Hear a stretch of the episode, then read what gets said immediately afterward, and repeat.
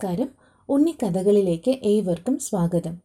കഴിഞ്ഞ ദിവസം മറ്റുള്ളവരുടെ കാര്യങ്ങളിൽ അനാവശ്യമായി തലയിടുന്ന ഒരു വികൃതി കുരങ്ങൻ്റെ കഥയായിരുന്നു കഥയമ്മ പറഞ്ഞു കേൾപ്പിച്ചത്.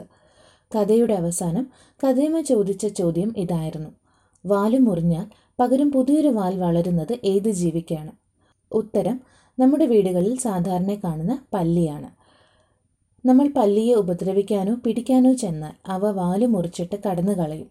വാല് മുറിയുമ്പോൾ നമ്മുടെ ശ്രദ്ധ ആ മുറിഞ്ഞ വാലിന്മേലായിരിക്കും. ആ സമയം കൊണ്ട് പല്ലി രക്ഷപ്പെടും. അങ്ങനെ സ്വയം രക്ഷിക്കുന്നതിന് വേണ്ടിയാണ് പല്ലികൾ വാല് മുറിച്ചിട്ട് കടന്നു കളയുന്നത്.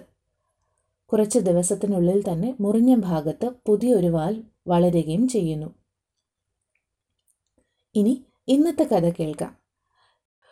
തൻ്റെ ഭയത്തെ മറികടന്ന ഒരു കുറുക്കൻ്റെ കഥയാണ് ഇന്ന് ഉണ്ണിക്കഥകളിൽ.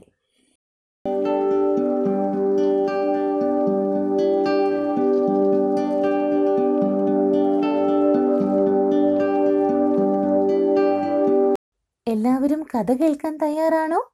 കഥയമ്മ ഇന്നൊരു കുറുക്കൻ്റെ കഥയാണ് ചൊല്ലാൻ പോകുന്നത്. പണ്ട് ഒരു വേനൽക്കാലത്ത് കാട്ടിൽ തീയുണ്ടായി. ചെടികളും മരങ്ങളും എല്ലാം കത്തി നശിച്ചു. പക്ഷികളും മൃഗങ്ങളുമാകട്ടെ സുരക്ഷിതമായ മറ്റൊരു സ്ഥലത്തേക്ക് പോകാൻ തുടങ്ങി. അവരിൽ ഒരു കുറുക്കനും ഉണ്ടായിരുന്നു. വിശന്നു വലഞ്ഞ കുറുക്കൻ ഒരു മൈതാനത്തിലെത്തി.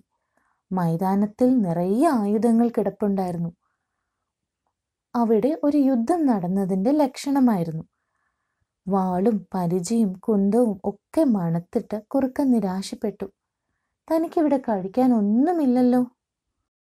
ഏറെ നാൾ ഒന്നും കഴിക്കാതിരുന്ന കുറുക്കൻ ക്ഷീണം മാറ്റാനായി ഒരു മരത്തിനടിയിൽ കിടന്നുറങ്ങുവാൻ തീരുമാനിച്ചു. അപ്പോൾ അവിടെ ഒരു ശബ്ദം കേൾക്കുന്നതായി കുറുക്കന് തോന്നി. കുറുക്കൻ ചുറ്റും കണ്ണോടിച്ചു. ഒന്നുമില്ലെന്ന് ഉറപ്പ് വരുത്തിയ ശേഷം വീണ്ടും ഉറങ്ങാൻ തുടങ്ങി. അപ്പോഴതാ വീണ്ടും ശബ്ദം കേൾക്കുന്നു. ഢും ഢും ഢും. കുറുക്കന് പേടി തോന്നി തുടങ്ങി. ആ ശബ്ദം ഏതെങ്കിലും മൃഗത്തിൻ്റെതാണോ എന്ന് ആലോചിച്ചു നിന്നു. സിംഹത്തിൻ്റെ ഗർജനമാണോ? അല്ല. കടുവയുടെയോ പുലിയുടെയോ ശബ്ദമാണോ? അല്ല. എന്നാൽ ആനയുടേതാണോ? അല്ല. പിന്നെ ആരുടേതാവാനാണ് വഴി? ഇനി മറ്റേതെങ്കിലും ഭീകരജീവിയാണോ? കുറുക്കന് പേടി കൂടിക്കൂടി വന്നു. അപ്പോൾ ഒരു ശക്തമായ കാറ്റ് വീശി. ആ ശബ്ദമോ നല്ല ഉച്ചത്തിൽ മുഴങ്ങിക്കേട്ടു. കുറുക്കനാകട്ടെ കേട്ടപാടെ വാലും ചുരുട്ടി അവിടെ നിന്ന് ഓടി.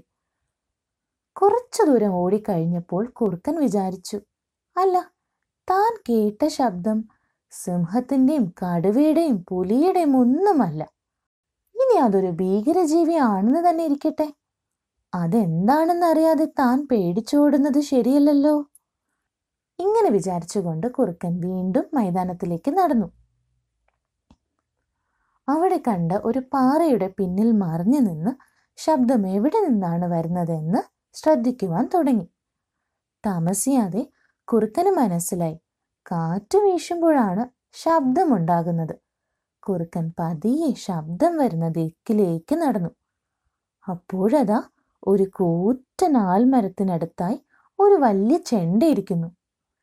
കാറ്റിൽ ആൽമരത്തിൻ്റെ ചില്ലകൾ ചെണ്ടയിൽ തട്ടുമ്പോഴാണ് ആ ശബ്ദമുണ്ടാകുന്നത്. കുറുക്കൻ പതുക്കെ ചെണ്ടയുടെ അടുത്തെത്തി ചെണ്ടയിൽ തട്ടി നോക്കി. ഢും ഢും ഢും.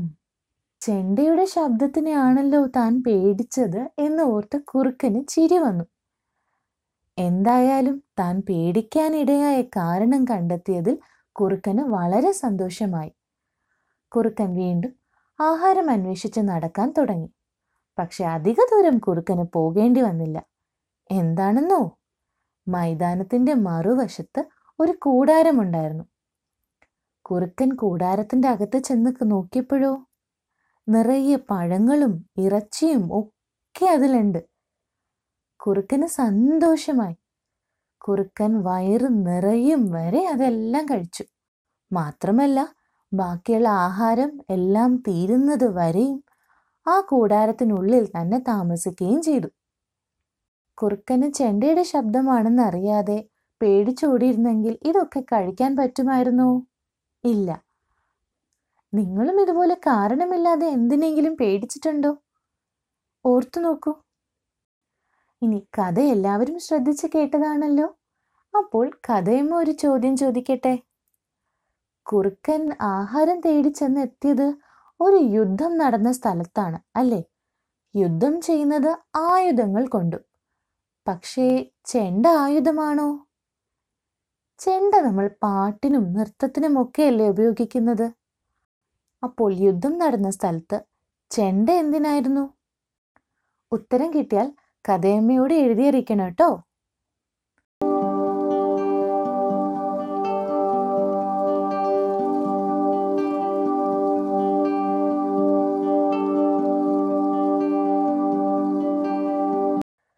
ഇന്നത്തെ കഥ എല്ലാവർക്കും ഇഷ്ടമായെന്ന് കരുതുന്നു. നിങ്ങളുടെ നിർദ്ദേശങ്ങളും അഭിപ്രായങ്ങളും ഞങ്ങൾ എഴുതി അറിയിക്കുക. മറ്റൊരു കഥയുമായി വീണ്ടും കാണാം. നന്ദി, നമസ്കാരം.